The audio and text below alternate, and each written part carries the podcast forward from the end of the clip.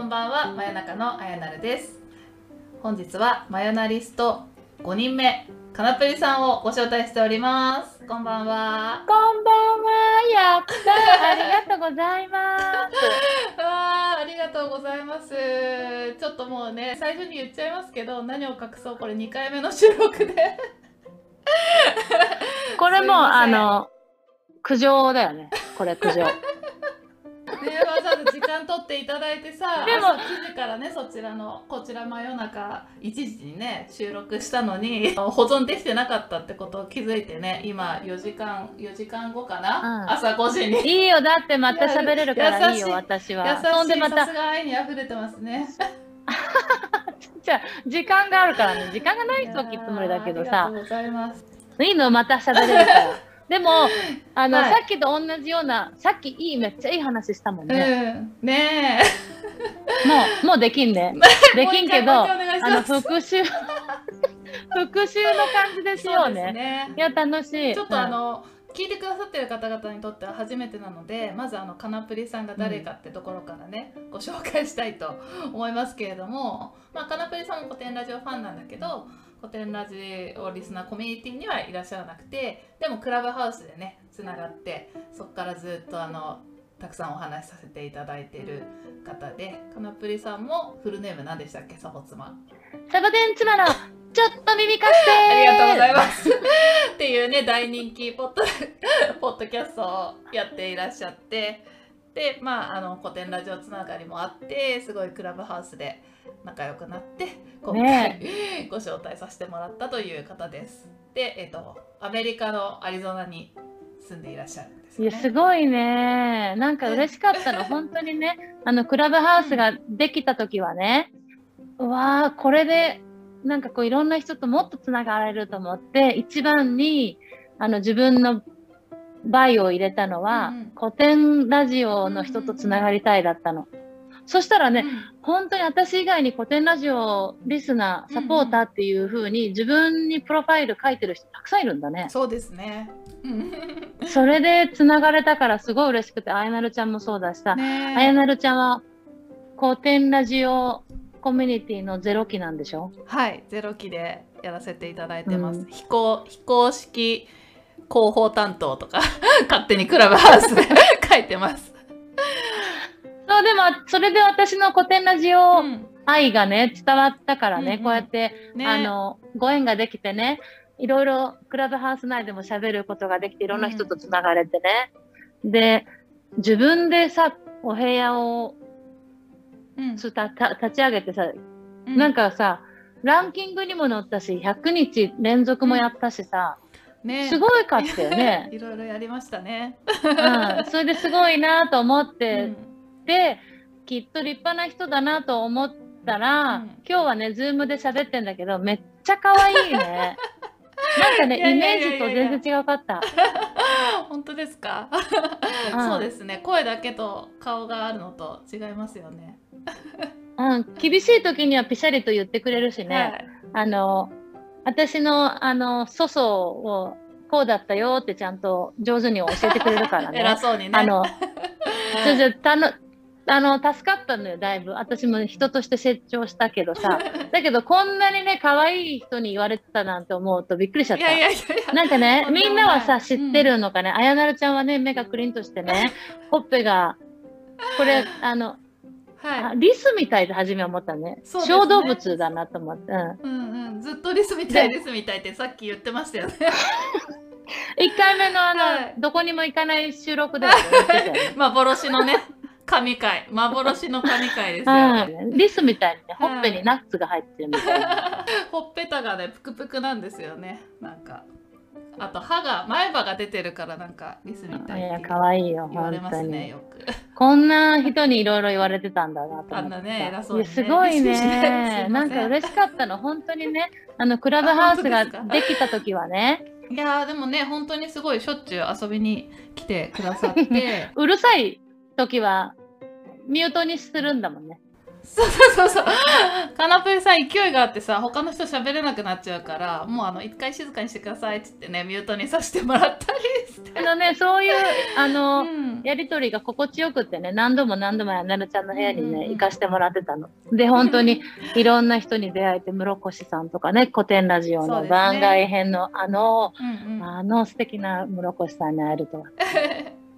とにかくね、古典ラジオが私も大好きでしょうがなかったの。うんうんうんあとクラブハウスでなんか一回ね2人でずーっと喋らせてもらったことがあって、うんなんか朝方ね2人っきりになっちゃってですごいそしたらあのカナプリさんがいろいろ聞いてくれて生い立ちの話だこったよね。うね普段言わない話とか結構掘り下げられてねいろいろ話せて、うん。なんかそれがあったんで今回もこのマヨナリスト結構あのゲストの方に掘り下げていただくっていう企画なので、ぜひかなつりさんに出ていただきたいなと思ってお声掛けさせてもらったんです、ね。いや、嬉しい。そんで、あの、私もね、はい聞きたいことがあったのよ、あやなるちゃんには。はい、なんでしょバンドについて聞きたう。イエーイ そういうことなんですはいやっとお題に入れる。はい。あやなるちゃんはさ、うん。なんかさ、仕事でも一生懸命やってそうなうん。イメージでしょ、私の中では。なんかこいやいやありがとうございます。う、そんで、私の大好きな古典ラジオのコミうん。コミュニティのゼロ期で、しかもなんかファシリテーターでしょ？なんかさ、すごいやってるのに、歌もやってるの？な、何？この、あやなるちゃんは？と思って、そうですよね。うやってるんです。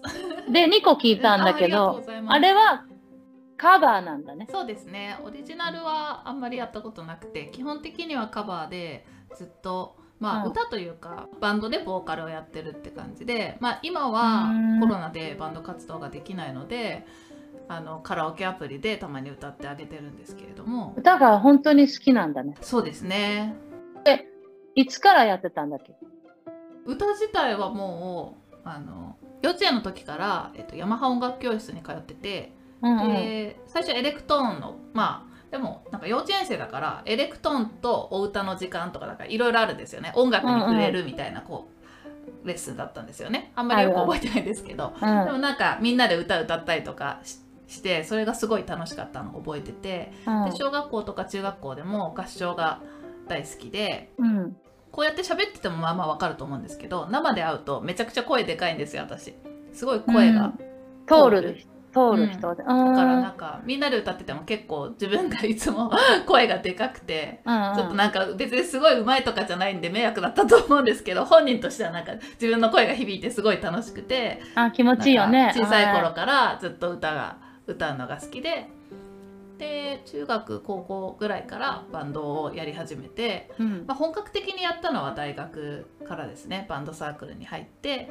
あサークルでね。はい、サークルでかなりやってで社会人になってからもなんか周りにバンドやってるって人がいればあじゃあちょっと一回一緒にやってみようよみたいな感じで結構ライブやってみたりとかスタジオ入ってみたりとかっていうことをずっとしてて。大学時代のさ、うん。サークルっていうのは、じゃあ何個十一個バンドに入って、バンド立ち上げるっていうのなんていうのなんか、バンド一緒に組もうよみたいな感じなのかな。なんかそのサークルにまあ560人人がいてであ2ヶ月に1回ぐらいライブがあってうん。めっちゃ多くない ?5、60人もいるの、サークルに。うんもっといたかもしれないわかんないですちょっとなんとなく大体そんぐらいだと思いますだって大学1年生から4年生プラスなんか院行ってる人とかあの卒業が遅れてる人とかもいるんでへー OB も来たりするから、うん結構、まあ、50人は絶対いてもっと100人はいかないとかそんな感じの人数その中にはさ、本気で歌を目指してる人もいたんじゃないの、そんな風でもないのかな？かな。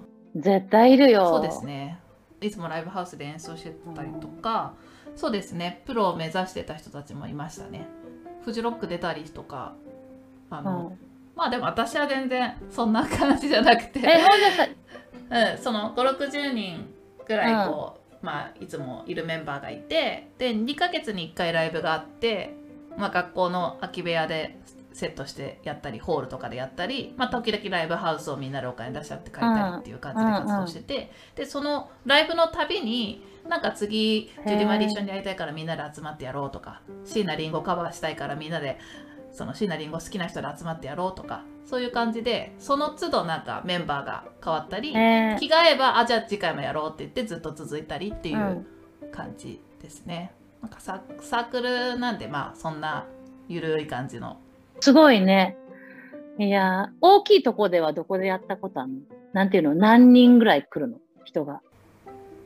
100200はないかなそんなにないですよ。えー、そうね、200 100以下でもすごいようんうんうね。ん、そんな感じだと思います。いやーなんか思い出すな、そういうの楽しかったもんね。友達がさ、やっぱりバンドやってたもんね。で、うんみんなで、俺もやるじゃあ俺もやるって言ってさ、みんなやってたもんね。